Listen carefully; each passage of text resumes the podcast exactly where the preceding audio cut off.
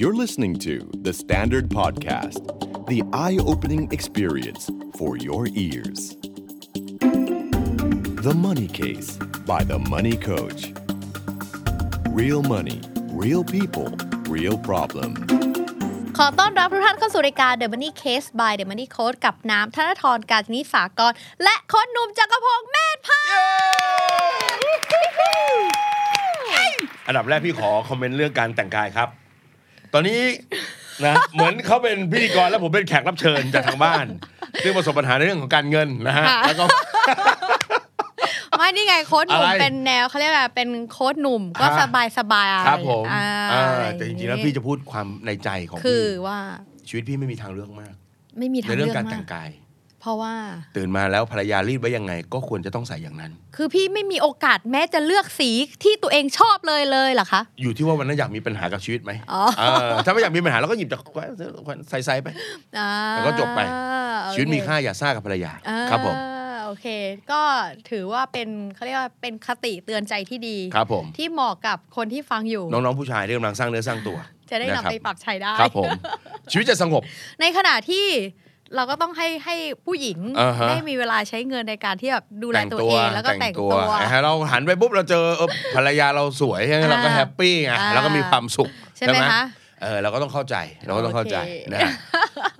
โอเคนะคะซึ่งทั้งนั้นจริงๆ เราข้ามไปอีก EP หนึงเลยที่ไม่ได้เกี่ยวข้องกันมากกว่านะคะก็เดี๋ยววันนี้นะคะ เราก็จะมาพูดถึงเหตุการณ์จริง อ่า ที่เขาส่งเรื่องราวมาเพื่ ครั อบ อยากจะมาปรึกษาพี่หนุ่มเลยโดยเฉพาะ โอ้ขอบคุณมาก ๆ เลย ใช่ มา พี่หนุ่มพร้อมหรือยังคะ มาเลยจ้ะ แล้วอีกจุดหนึ่งที่น้ำสังเกตคืออะไรรู้ไหมพี่หนุ่ม อือหือ คนที่มาถามเดี๋ยวนี้อายุน้อยลงขึ้นไปเรื่อยๆนะ อ่า เหมือนอย่างวันนี้เนี่ยอา ครับ ยุ สิบเก้าเรียนอยู่สิ 19 ใช่ หรือทำงานแล้ว เขาบอกว่าก็คือเป็นวุฒิปวช อ๋อ ค่ะ ก็จบปวชแล้วก็ทำงานแล้วเงี้ยเหรอ ใช่แล้วก็กำลังจะ อ่า เรียนปริญญาตรีเนี่ยจบปีหน้า โอ้เก่งจังดีครับ ใช่นะคะ ก็เดี๋ยวไว้ให้ทีมงานค่อยจดไว้นะว่าอายุน้อยที่สุดที่ส่งมาคือเท่าไหร่เพราะตอนนี้คือ 19 อ่า เผื่อวันหนึงอาจจะมีที่อายุน้อยกว่านี้ก็ อ่า ได้ เรามาดูกัน โอเคนะคะ ก็อยากจะปรึกษาโค้ชหนุ่มกับพี่น้ำครับ ผม ดูรายการมาตลอดเลยอยากจะมาปรึกษาของตัวเองดูบ้าง อือหือ ตอนนี้ผมทำงานเป็นพนักงานบริษัท MRO ครับ การบินแห่งหนึ่ง โอ้ อ่าพี่พี่หนูรู้จักไหม ครั คะ บ เอ๊ะการ เหมือน บิน เป็น แห่งหนึ่งนี่มาหาไม่เจอเหมือนกัน ใช่ เจอ นะคะ ก็ คือเขาหมายถึงว่าเป็นเอ่อบริษัทเกี่ยวกับสายการบินแห เอ ละา อ โอเค แต่ไม่ โเค รู้ โเคโเค อ่านะคะ ไม่อยู่ในสายนี้ อ่าอ่า แล้วก็ตอนนี้ก็คืออายุ 19 เข้า 20 ตุลานี้ โอ้ สงสารวันเกิดล่วงหน้าเลย ครับผม นะคะ ตอนนี้เนี่ยก็คือเงินเดือนนะคะอยู่ที่ประมาณ 20,000 บาท อืม ด้วยวุฒิของ ปวช ครับ นะคะ แล้วก็กำลังเรียนปริญญาตรีจบในปีหน้า เยี่ยม โดยที่รวม OT รายได้เนี่ยไม่น้อยเลยนะพี่หนุ่ม อือหือ อยู่ที่ประมาณ 35,000ถึง40,000 บาทต่อเดือน อ่าต้องบอกว่าธุรกิจกลุ่มสายการบินเนี่ย พอ ค่ะ โควิดเริ่มซาเนาะ ค่ะ อ่าก็เริ่มมา ใช่ แล้วก็งานงานเยอะ อืม จะเยอะกำหนักนี่เหมือนกันไหม เหมื งา อนนกันแห เย ละ อะกับงานหนักไม่เหมือนกันนะพี่หนุ่ม อ่างานเยอะอ่าแล้วก็ อาจจะ มีโอเวอร์ไทม์ อ่า อ่าเพราะฉะนั้นพวกนี้นี่ต้องบอกว่าโอเวอร์ไทม์นี่แบบประมาณว่าเท่าๆกับหรือเกือบเท่าเงินเดือนเลย ใช่ เยอะมาก นะ ครั คะ บ ก็คืออยู่ที่ประมาณ 35,000ถึง40,000 บาทต่อเดือนนะคะ อายุ 19 ใช่ หาได้ 30,000ื่นฮะโอ้โหเก่งนะ เก่งมากนะคะ เก็บเงินดีๆ แล้วเก็บดีไหม ก็คืออายุ 19 เนี่ย เราคิดว่าเราณตอนนั้นน้ำไม่ได้ทำอะไรแบบ นี้ 19ทำอะไรกันอยู่นะ ครั คะ ผม ทีนี้เนี่ยปรากฏว่าเขาเนี่ยได้รับเงินจากประกันชีวิตในส่วนของออมทรัพย์มา 1 0 0 0 0แสนบาท ก็น่าจะแบบเนาะกรมธรรม์ก็เรียกว่าเอ็กซ์ไซส์พอดีก็ อาจ เหร จะ อ ครบ จ สัญญา ครบสัญญาก็ได้มาหนึ่งแสน ใช่นะ โอ้ คะ นี่ก็ทำประกันตั้งแต่ อาจจะอาจจะคุณพ่อคุณแม่ด้วยไหมหรืออาจจะตัวเขาเอง เอออ อาจจะเออคุณพ่อคุณแม่ทำตั้งแต่เขายังเด็กหรือเปล่า เผื่อเป็นขวัญถุงอย่างเงี้ยเหรอ ใช่ อ่าโอเคโอเคโอเค นะคะ ทีนี้เนี่ยปรากฏว่าเงิน1นึ่งแสนบาทก้อนนี้เนี่ยมันก็เลยเกิดคำถามว่า อืม เขาควรจะทำยังไงดี เพราะเจตนาของเขาอยากให้เงิน1นึ่งแสนบาทตรงเนี้ยก็เติบโตขึ้นด้วยนะคะ อืมอืม แต่ทีนี้เนี่ยภาระค่าใช้จ่ายอะค่ะโดยรวมเนี่ยก็จะอยู่ที่ 36,000 บาทต่อเดือน โอ้ ก็คือรายได้อยู่ที่ 3 5 0 0 0ถึง อืม 40,000 รายจ่ายอยู่ที่ประมาณ 36,000 ครับ เพราะจะต้องมีบางส่วนเนี่ยที่จะต้องดูแลคุณแม่ด้วย อือหือ ซึ่งการทำโอทีแบบสบาย ๆ เนี่ย พักหยุด 1 วันต่อสัปดาห์นะคะ ก็ ครับ จะได้อยู่ที่ประมาณ 36,000พอดี ครับ ก็เท่ากับว่าเหมือนได้ 36,000เป็นรายได้แล้วก็รายจ่าย 36,000ค่อนข้างที่จะพอดีเลย พอดีกัน ใช่ อ่าโอเค แต่ปกติเนี่ยก็ทำทุกวันก็ไม่ได้รู้สึกว่าหนักนะคะ ก็รู้สึกว่าสบายแล้วก็ครอบครัวหรือในสังคมอะไรเงี้ยก็ถือว่าเป็นสังคมที่ดีนะคะ อืม แล้วก็เพิ่งได้งานครั้งแรกแล้วก็ ครับ กำลังจะผ่านโปรอยู่ในช่วงของการสร้างเนื้อสร้างตัว อ่า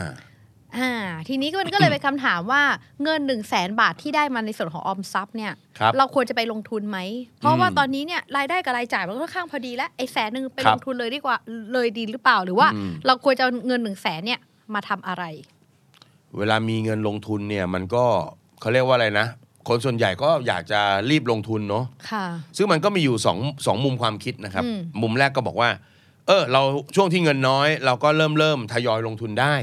นะเรียกว่าลงทุนไปด้วย เรียนรู้ไปด้วย ค่ะ นะแล้วเดี๋ยวเราหาเงินได้เพิ่ม เราเก็บเงินได้เพิ่ม ก็ไปลงทุนต่อประสบการณ์สูงขึ้น ก็สร้างรายได้ได้มากขึ้น อืม จากการลงทุน หรือ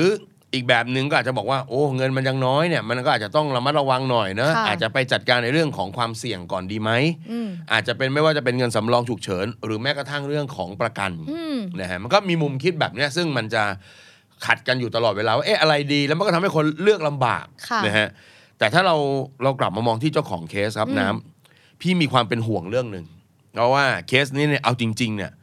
เงินเดือนของเขาจริงๆเนี่ยมันคือ 20,000 บาท ใช่ แล้วก็มีส่วนโอเวอร์ไทม์ขึ้นมาอีกหมื่นห้าถึงสองหมื่นเนาะ ใช่ค่ะ เออในขณะที่รายจ่ายป ตอน ก เนี้ย ติของเขาคือสามหมื่นหก อืม ซึ่งเอากันตรงๆ พูดกันจริง ๆ ก็คือ เฮ้ย เคสแบบนี้มันอันตราย เพราะว่าถ้ามาดูเป็นกระแสเงินสดจริงๆแปลว่าจริง ๆ แล้วเนี่ยมันค่อนมันจะติดลบในแต่ละเดือน ใช่ ใช่ไหมคะ แต่ว่า ใช่ วันนี้เขาทำโอทีมาเลยกลายเป็นว่าพอดี ใช่ เพราะฉะนั้นชีวิตแบบนี้คือชีวิตที่ไม่มีโอเวอร์ไทม์ไม่ได้ อืม ทีนี้เรามีโอกาสที่จะไม่ได้โอเวอร์ไทม์ไหม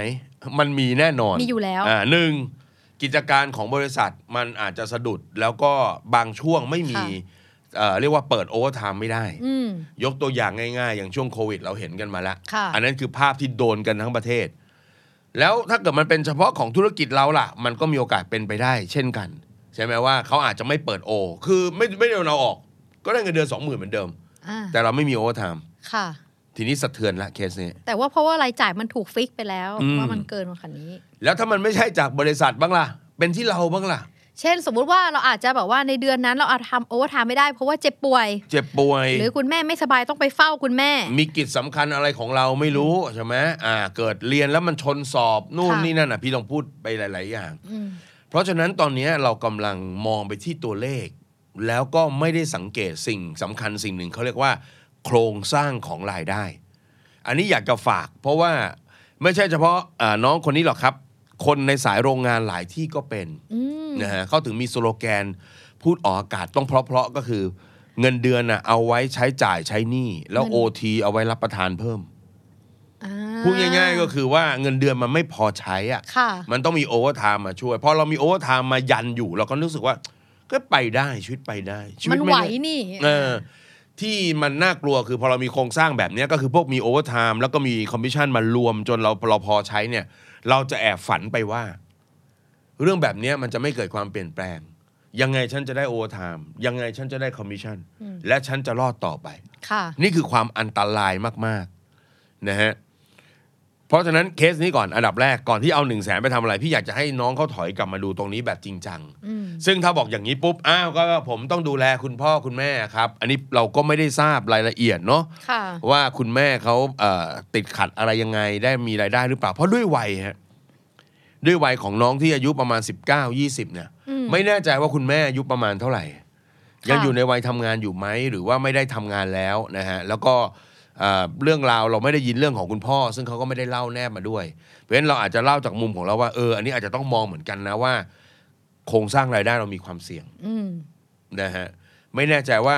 อ่าเป็นเพราะว่ารายได้ของคุณแม่หาได้ไม่เยอะหรือเปล่าก็เลยต้องสนับสนุน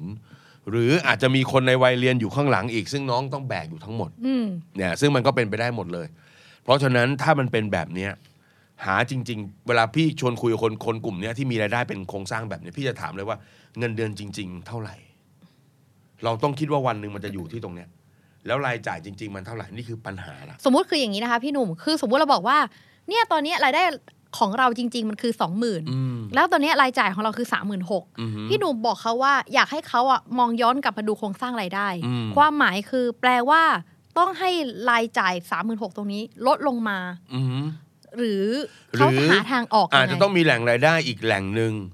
ซึ่งมันมาชดเชยได้ เวลาที่มันเกิดมีปัญหา ก็แปลว่า อันนี้ขออนุญาตนะแปลว่าพี่หนุ่มให้เขาหางานเพิ่มจากที่เขามีโอเวอร์ไทม์เพิ่มไปอยู่แล้วอย่างนั้นเหรอคะ เออมันทำได้สองแบบ อ่าแบบแรกก็คืออย่างที่พี่บอกว่า ฐานรายได้หลักจริงมันคือ 20,000 ทีนี้ไอ้หมื่นห้าถึงสองหมื่นที่มันเพิ่มมาเป็นสามหมื่นห้าถึงสี่หมื่นเนี่ย ค่ะ มันผันผวนนะ อืม คือยังไงไงยังไงเงินเดือนเขาตกลงกับเราว่าจะเท่าไหร่เขาต้องจ่ายเรา แต่ส่วนตรงนี้เขาบอกเดือนนี้ไม่มีโอทามก็ได้นะ ถ้าเดือนนี้ไม่มีโอทามขึ้นมาเกิดอะไรขึ้น อ่าก็ น้ แบ อง บ ก็ ว่า จะติดลบหมื่นหก ใช่ ถูกไหม ค่ะ แล้วถ้าเผลอเอาเงินไปลงทุนแล้วทั้งหมด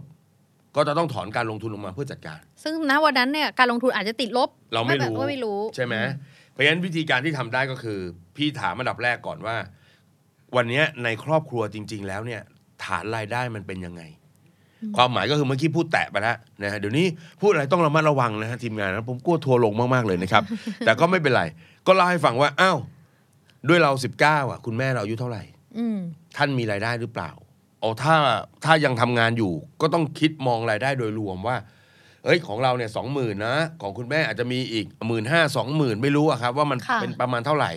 แล้วลองมาปรับดูทำคอนโทรลการใช้จ่ายในบ้านเนี่ยให้มันอยู่ในขอบเขตที่เป็นรายได้ของทั้งบ้านจริง อืมที่ไม่รวมกับโอเวอร์ไทม์ เออ เห็นไหมอืม ๆ เพราะฉะนั้นด้วยรายได้ฐานประจำของทุก ๆ คนในบ้านเนี่ยมันต้องเอา3 6 0 0 0อยู่ก่อน ค่ะ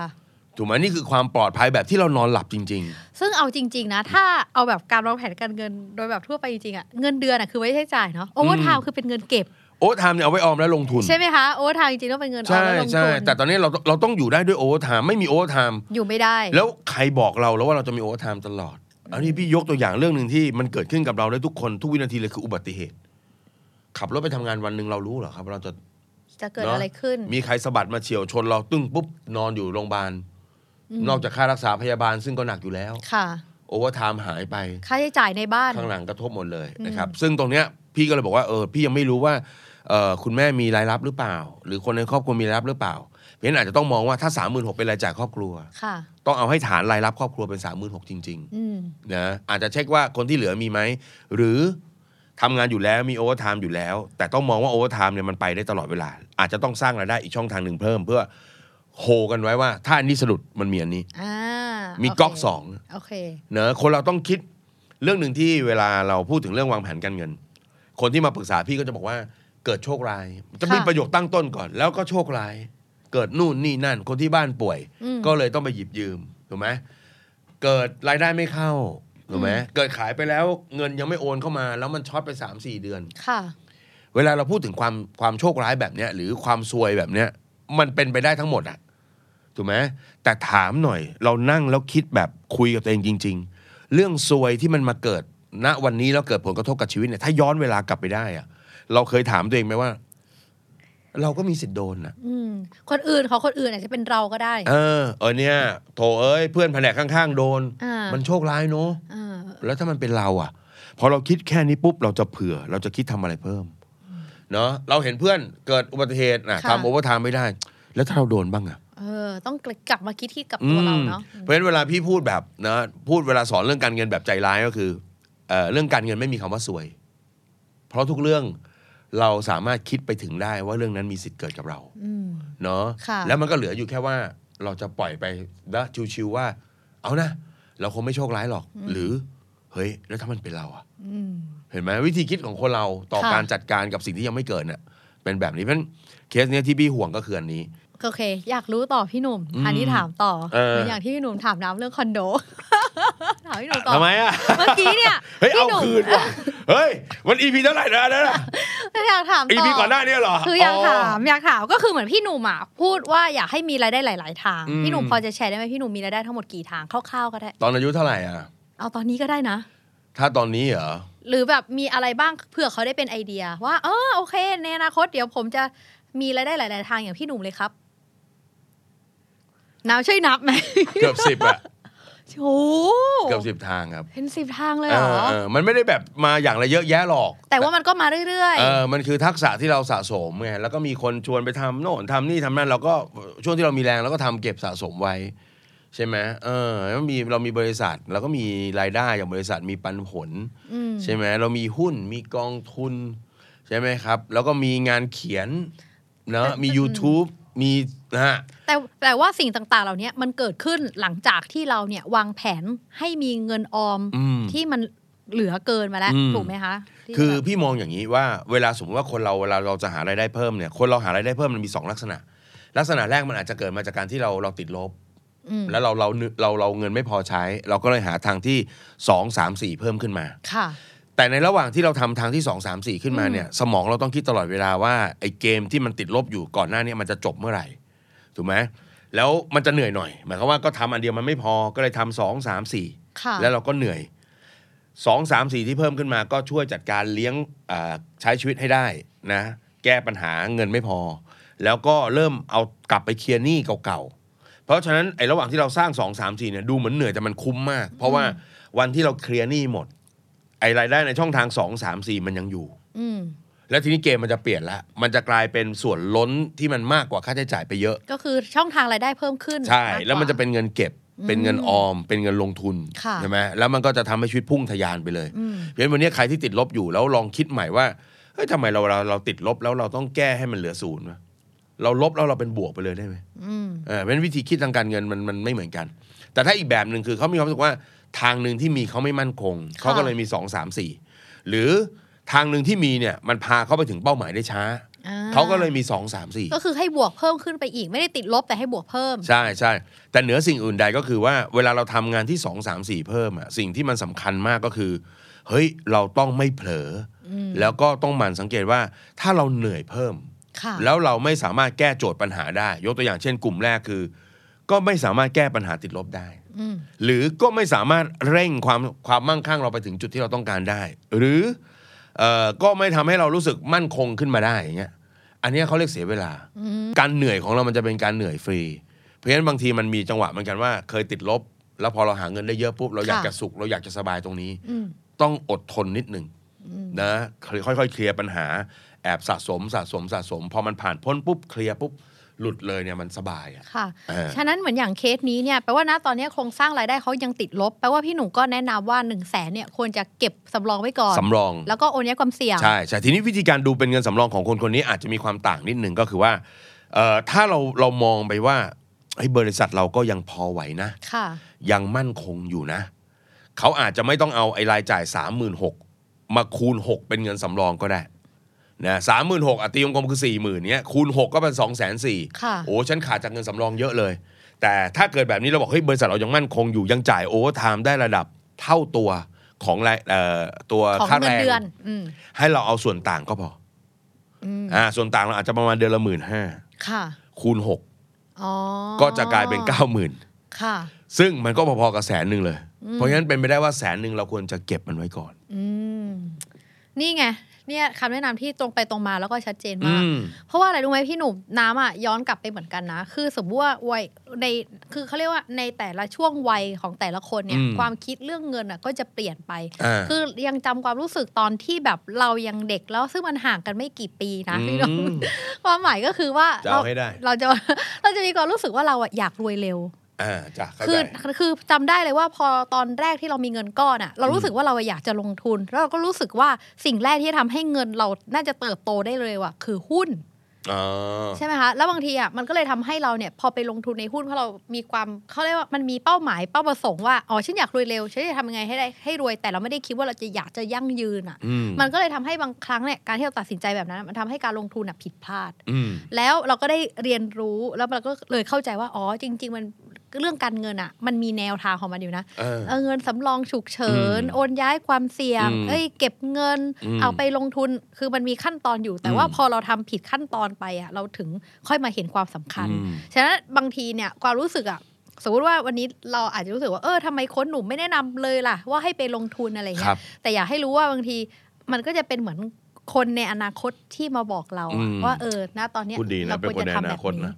ใช่ เลยเป็นผู้หลักผู้ใหญ่เลยนะ ดูไม่ดีเลยผู้หลักผู้ใหญ่ ใช่แบบมัน เออ มันก็มีคนมาบอกแนวทางกับ เออ เราไงว่าโอเค ตอนนี้เนี่ยใจเย็นๆก่อน อืม อ่าเราเรายังมีค่าใช้จ่ายแบบนี้นะโครงสร้าง ครับ เรายังติดลบนะ เราสามารถทำให้มันมาเป็นศูนย์หรือทำให้มันเป็นบวกได้ไหม อืม แล้วก็ไอ้ส่วนของเงินหนึ่งแสนเก็บสำรองฉุกเฉินไว้ก่อน อืม และวันหนึ่งอ่ะพอเรามีเงินตรงนี้เข้ามา หลังจากนี้มันก็จะกลายเป็นบวกในโครงสร้างรายได้ของเราแหละ เอออ ม คือพี่จะชอบเปรียบเทียบอย่างนี้ว่าว่าชีวิตน่ะมันเหมือนวิ่งวิ่งทางไกลนะ วิ่งระยะไกลไม่ใช่วิ่งร้อยเมตรนะไม่ได้สปรินต์นะ อืม เราต้องยืนระยะได้จนถึงโอ้โหนาทีสุดท้ายของชีวิตด้วยซ้ำอ่ะ ค่ะ เพราะฉะนั้นสิ่งที่สิ่งที่ต้องระวังมาก ๆ คือ เมื่อชีวิตมันเป็นการวิ่งระยะไกล การสะดุดล้มเจ็บแรง ๆ ตั้งแต่ร้อยสองร้อยเมตรแรกอะ มันจะทำให้น้องลุกขึ้นมาวิ่งต่อไปยากมาก แล้วก็ลำบากมาก เจอเยอะว่าเวลาพอที่เกิดวิกฤตขึ้นมาเนาะ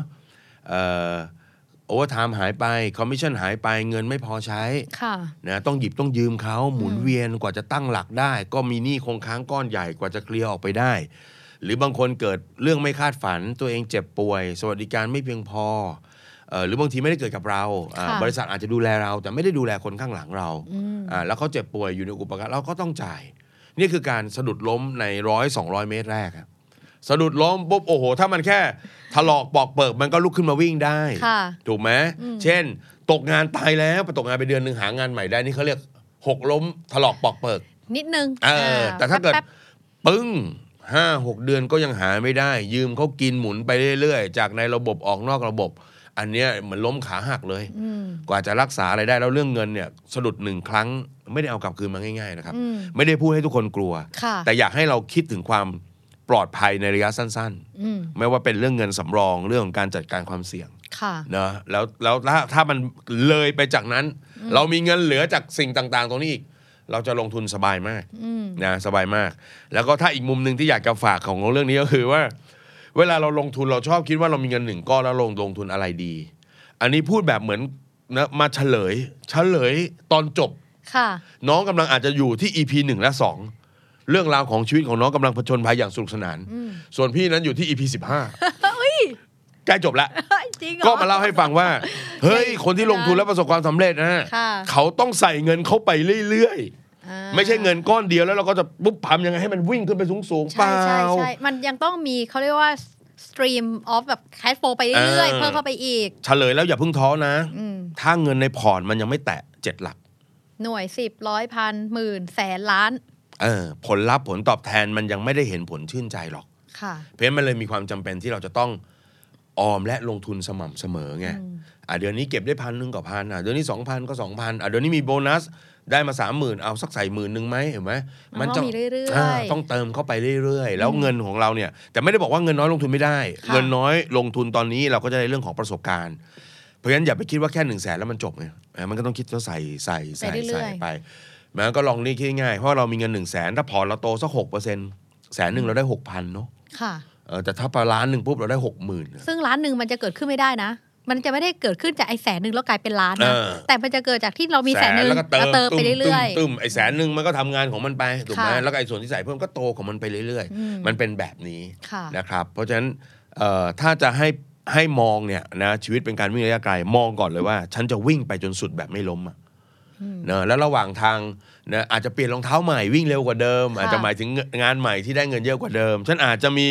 เนอะเครื่องทุนแรงเอาแล้วจะวิ่งทำไมล่ะปะโธ่ มีคนช่วย ไม่ วิ่ง ขึ้ ด้ น วย ม ดั อน หน่อย เตอร์ไซค์วะ อ่า ไม่อ่า ไม่เอา ค่ะ มาใส่เดียวจะไม่ปลอดภัยอีกอ่ะเราเป็นอะไรจักรยานก็ อ่า ขี่จักรยานไปก็อาจจะมีเครื่องขึ้นแรงเครื่องมือหุ้น ค่ะ กองทุนรวม หรือสินทรัพย์อะไรก็ตามที่เรามีความเข้าใจมันสูงสูงๆ อืม มันก็จะพาเราถึงเส้นชัยได้เร็วขึ้นได้ ค่ะ นะฮะอาจจะเป็นการตอบนี่พี่กำลังทำให้เขาผิดหวังใช่ไหมเนี่ย ไม่เราได้เราได้ข้อสรุปให้เขาแล้ว อ๋อ แต่เราอธิบายให้เขาฟัง รู้สึกผิดในการทำให้คนเขาผิดหวังเขาอยาก ไม่ จะได้ เล ว่า ยเขาไม่ผิดหวังพี่หนม ครับผม อืนะคะ นะ มีอะไรจะเพิ่มเติมไหมคะ ไม่ละ ไม่แล้ว นะ เป็นกำลังใจให้เพราะว่าน้องมาในทางที่ค่อนข้างจะเนาะรายได้โอเคนะฮะแล้วก็เชื่อมั่นเรื่องหนึ่งว่า คนคนหนึ่งที่รายได้ประมาณหนึ่งแล้วต้องใช้จ่ายซึ่งโอ้โหต้องดูแล เชื่อว่าน้องคนนี้เป็นคนดูแลหลายคนในชีวิตในในครอบครัว เพราะฉะนั้นด้วยความเป็นคนที่อ่ะมีความรู้ความสามารถรายได้โอเค เริ่มต้นสตาร์ทดี เป็นคนที่รักครอบครัว อืม นะฮะก็ขอให้เจริญเจริญ อืมนะ เริ่ม คะ คล้ายพระเนาะ โอเค ก็นับไปอ่านอันนึงมาพี่หนุ่มเขาบอกว่าอะไรรู้ไหมเขาบอกว่า ต้นไม้ที่เราเห็นที่มันเป็นต้นไม้ที่เติบโตใหญ่ๆอ่ะพี่ ครับ หนุ่มคิดว่าต้นไม้อย่างเงี้ย ต้นไม้ที่ต้นโตแบบเนี้ยเขาอยู่ได้เพราะอะไร อะไรคือสิ่งที่สำคัญของต้นไม้ อืมหลายอย่างมากสิปัจจัยเยอะเนาะ ใช่ไหมคะ เออ ให้ตอบอย่างเดียวค่ะ ต้นไม้เหรอ ใช่ต้นไม้เนี่ยเติบโตพี่คิดว่า อ่ะงั้น แก่น พี่ ของมันคือเรื่องอะไร นี่ว่าอ่ะ ตอบให้ถูกกับที่น้ำ คิดว่ามันคือ อ่าเลยอ่ะ ะ คิดว่าเป็น มันก็มี อะ หลาย ไร อย่างไง อ่ะ อ่ะ ไม่ ก็มี ใบด้วยไม่เตรียมเลย อ่ะ อ่ะ มีสารอาหารมีน้ำมีปุ๋ย อ่า ซึ่งก็คือมาจากราก อ่า เขาก็เลยบอกว่าวันนี้สมมติต้นไม้ต้นใหญ่เนี่ยสิ่งที่สำคัญของมันคือราก อืม ความหมายคือถ้ารากมันดีเนี่ยต้นไม้ยังเติบโต อ่า สมมุติว่าต้นไม้ต้นเนี้ยถูกตัดไปแล้ว ครับ แต่รากมันยังดีอยู่ วันหนึ่งมันก็ยังโตขึ้นมาอีก อืม สิ่งที่เราจะเปรียบเทียบก็คือ วันเนี้ยสิ่งที่ต้นไม้ใหญ่ที่เราเห็นอ่ะมันคือแอสเซท ครับ ก็คือเป็นทรัพย์สิน อืม แต่ไอ้รากของมันอ่ะคือเป็นเงินกระแสเงินสด อืม ฉะนั้นอ่ะความหมายก็คือถ้าเรายังคงมีกระแสเงินสดอยู่เรื่อยๆ และกระแสเงินสดของเราดีแอสเซทของเราอ่ะมีโอกาสขึ้นลง แต่เรายังสามารถสร้างมันขึ้นมาใหม่ได้ จริง แต่ถ้าสมมติว่ากระแสเงินสดหรือรากการเงินของเราอ่ะมันเน่าไปแล้วอ่ะ อืม แอสเซทตรงเนี้ยมันก็ไม่สามารถที่จะเกิดขึ้นได้ อ่า เช่นเช่นเดียวกันนะคะ ก็ ครับ มาวางแผนโครงสร้างเรื่องการเงินของเราให้ดี สร้างกระแส อืม เงินสดให้กลายเป็นบวก แล้วก็ในอนาคตในเรื่องของการสร้างแอสเซทในเรื่องของการลงทุนมันสามารถที่จะต่อยอดต่อไปได้อีกในอนาคต ใช่ใช่ นะคะก็วิ่งกันเกมยาวๆ แล้วก็ติดตามพวกเราได้หลาย ๆ ตอน ติดตามให้เป็นยาวๆ เพราะพี่เนี่ยทำเป็นร้อยกว่าตอนแล้วนะ ครับผมวิ่งไปฟังไป วิ่งไปฟังไป ดูไป เออ นะฮะ โอเค ครับผม วิ่งแล้ว ฮะทำไมนะ วิ่งอยู่ แล้วก็วิ่งต่อนะคะ ทุกคน